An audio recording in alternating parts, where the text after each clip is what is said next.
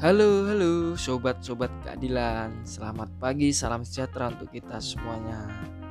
Gimana nih teman-teman kabarnya? Semoga selalu sehat dan tetap waspada ya.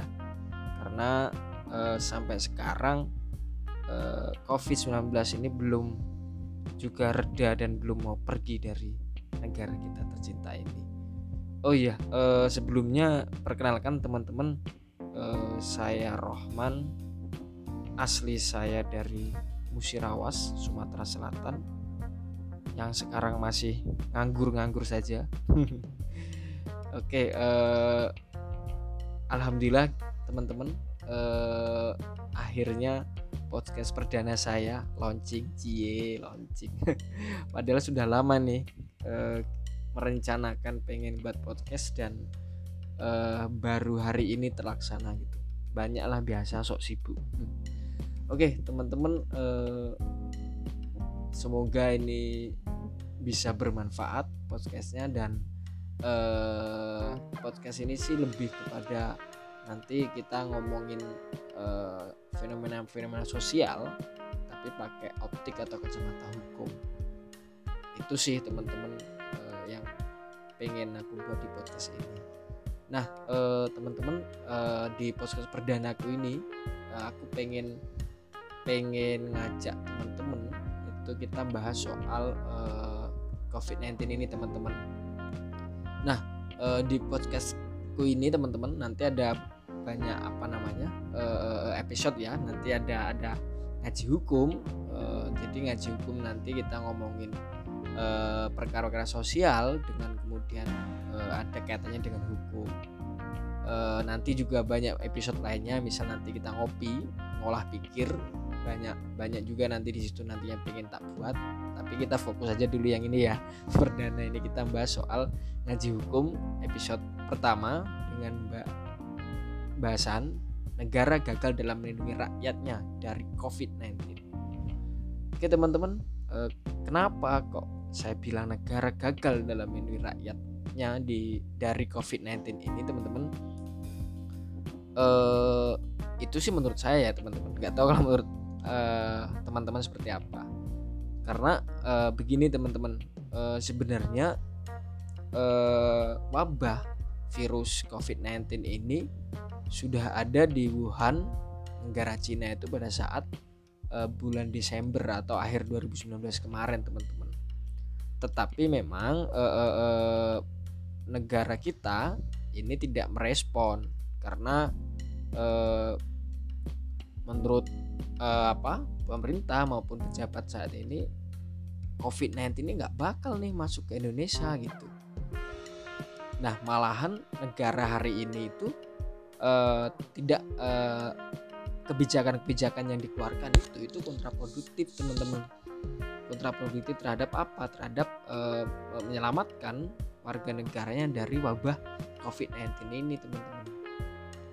Apa misal jadi uh, di kurun waktu Desember Januari Februari baru Maret itu kita ada masuk satu yang positif ya. Itu dengan adanya wabah ini pemerintah tuh malah buat kebijakannya kontraproduktif.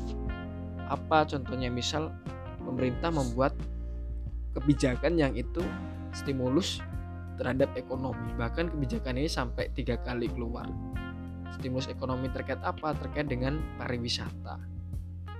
Baik itu eh, apa biaya kalau teman-teman baca berita penerbangan murah dan lain segala macamnya. Bahkan teman-teman pemerintah meng, eh, mengeluarkan dana sekitar 70 miliaran kalau nggak salah untuk membayar influencer yang di mana tujuannya itu ya untuk menarik orang atau menarik apa untuk berwisata di Indonesia. Untuk ya ini loh Indonesia tuh aman nggak ada COVID-19 kayak gitu intinya. Nah bukan hanya itu aja teman-teman. Jadi uh, di awal-awal Maret itu kan diumumkan bahwa di Indonesia sudah ada satu kasus pertama yang positif COVID-19 di Indonesia. Di di awal-awal Maret juga malah pemerintah juga mengadakan kegiatan yang itu uh, ber, uh, bertaraf internasional. Tentu saja sangat-sangat kontraproduktif sekali dengan dengan adanya wabah ini malah membuat kegiatan yang bertaraf internasional dan itu tentu saja mendatangkan uh, warga negara asing yang datang ke Indonesia. Itu terus ada lagi teman-teman yang bikin orang cuengkel yang bikin orang uh, sakit hati sebagai warga negara Indonesia yang baik. Yaitu apa? Yaitu adanya kelakuan-kelakuan atau statement para pejabat kita teman-teman. Ini bukannya menenangkan tapi membuat bikin orang sakit hati. Dan memang terkesan meremehkan teman-teman. Dari awal memang pejabat-pejabat kita terkesan meremehkan. Misal ada yang mengatakan wah corona itu nggak bakal masuk di Indonesia karena banyak kiai yang mendoakan. Nah terus apa hubungannya gitu? Apa hubungannya? Nggak ada hubungannya ya?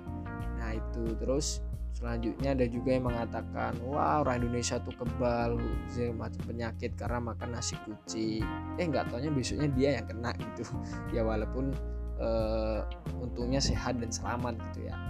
Terus uh, banyaklah yang statement-statement itu yang kemudian menurut saya juga itu terkesan meremehkan dan tidak membuat statement yang menenangkan warga negara ada lagi nih teman-teman kelakuannya para wakil kita tuh di Senayan malah bukannya membuat kebijakan yang itu memprioritaskan uh, para para medis maupun dokter yang berpotensi untuk uh, tertular virus itu malah dia dan keluarganya mengajak untuk apa namanya dites uh, apa corona ini kan tentu saja ini sangat tidak memikirkan kepentingan rakyat itu sendiri teman-teman.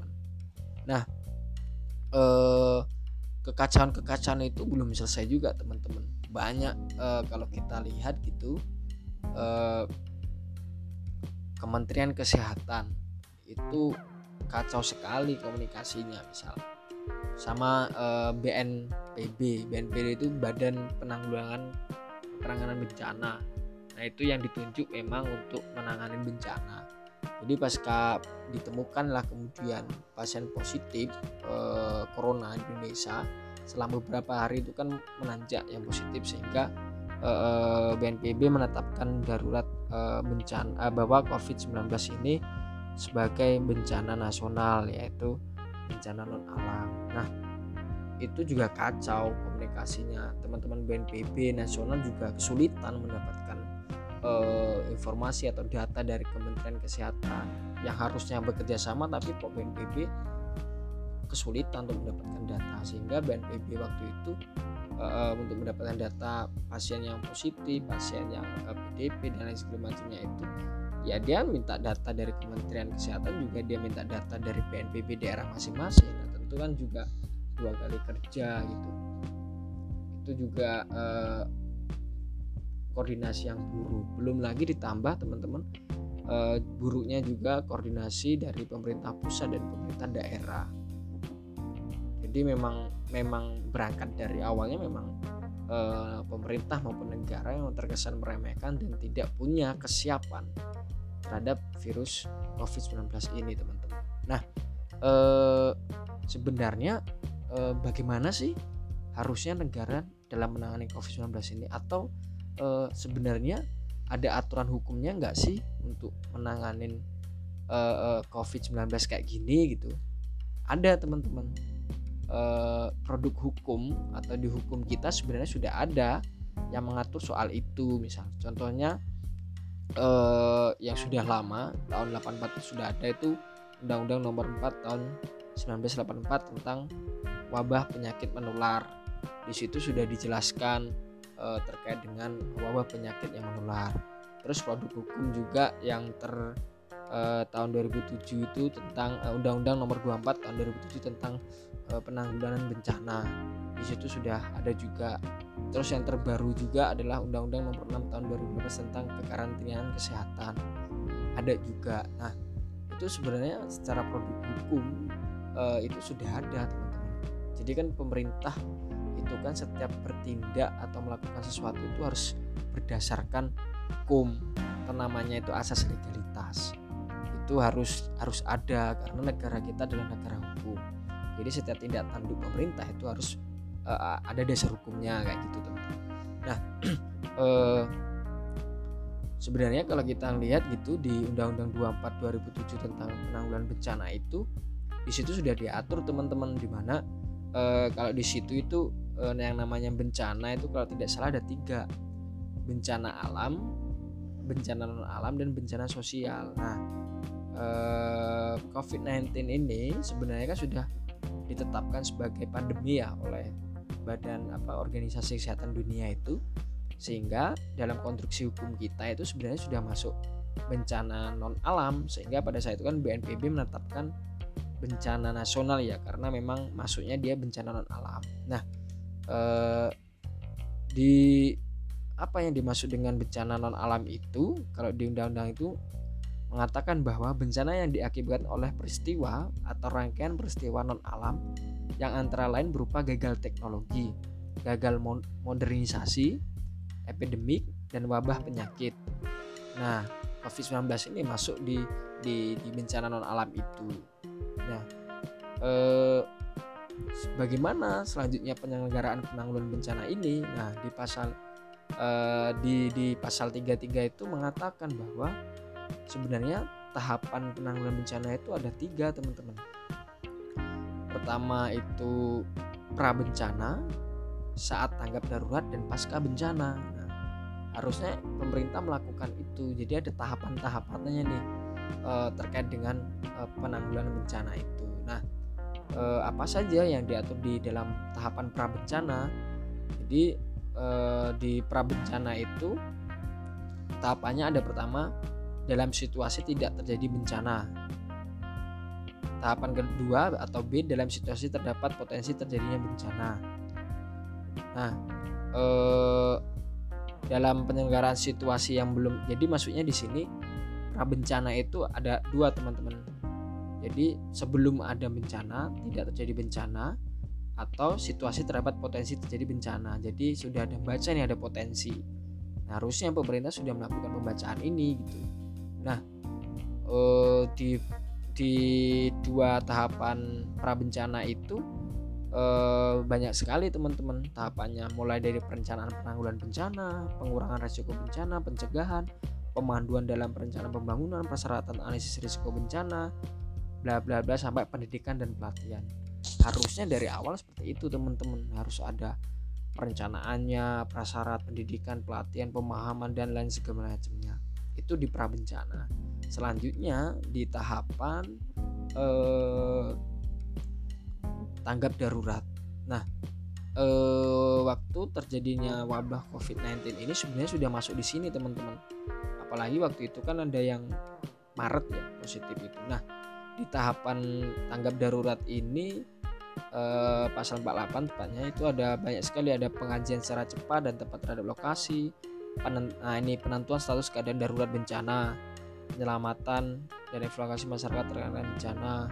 Nah di sini ngomongin pemenuhan pem, pemenuhan kebutuhan dasar perlindungan terhadap kelompok rentan. Nah di sini sebenarnya sudah di, dikatakan juga di pra eh di apa eh, tanggap darurat itu sudah ada penetapan. Kemarin juga baru ditetapkan. Pemenuhan kebutuhan dasar juga nah itu yang masih problem saat ini. Terus selanjutnya tahapan terakhir adalah eh, terkait dengan pasca bencana. Pasca bencana ini banyak nanti rehabilitasi, dan segala macamnya itu yang harus dilakukan pemerintah. Nah eh, itu teman-teman sebenarnya sudah diatur di dalam tahapan-tahapan di undang-undang tersebut. Tetapi memang pemerintah eh, tidak belum melaksanakan secara maksimal hal itu. Karena memang berangkatnya dari awal tidak serius teman-teman dan terkesan meremehkan terhadap virus ini.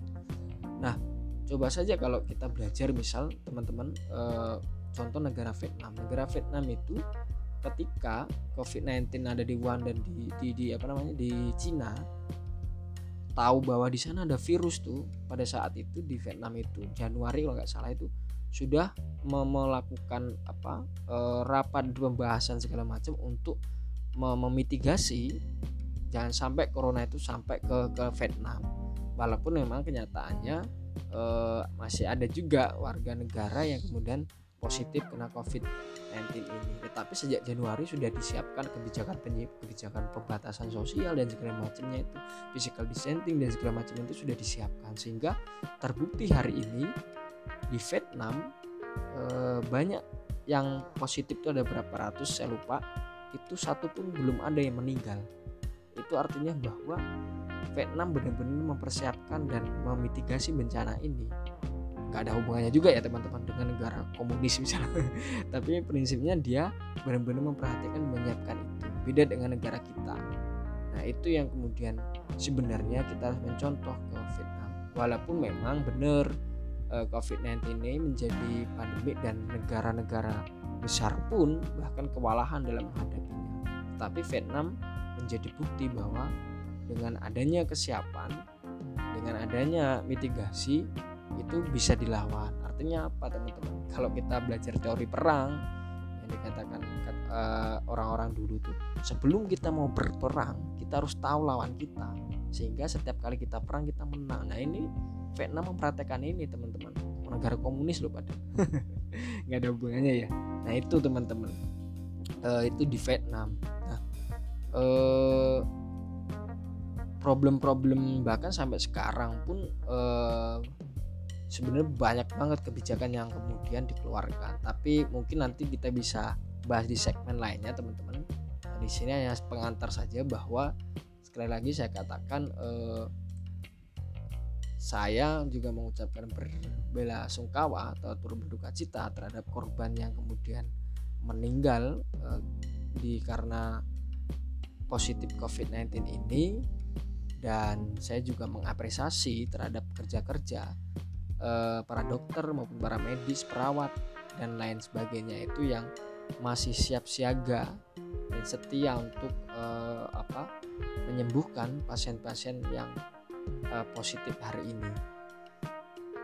Tapi lagi-lagi eh, eh, negara hari ini juga sangat membingungkan membuat kebijakan sehingga eh, saya mengatakan bahwa memang negara negara gagal dalam melindungi uh, kesehatan warga negara terhadap COVID-19 ini. Nah, uh, itu aja dulu teman-teman uh, ngaji hukum kita. Nanti ada ngaji hukum selanjutnya selanjutnya yang lebih spesifik membahas beberapa kebijakan uh, negara yang kemudian dikeluarkan. Mungkin itu dulu teman-teman. Terima kasih sudah mau mendengarkan. Semoga bermanfaat dan tetap waspada jaga kesehatan selalu teman-teman. Dan salam sobat keadilan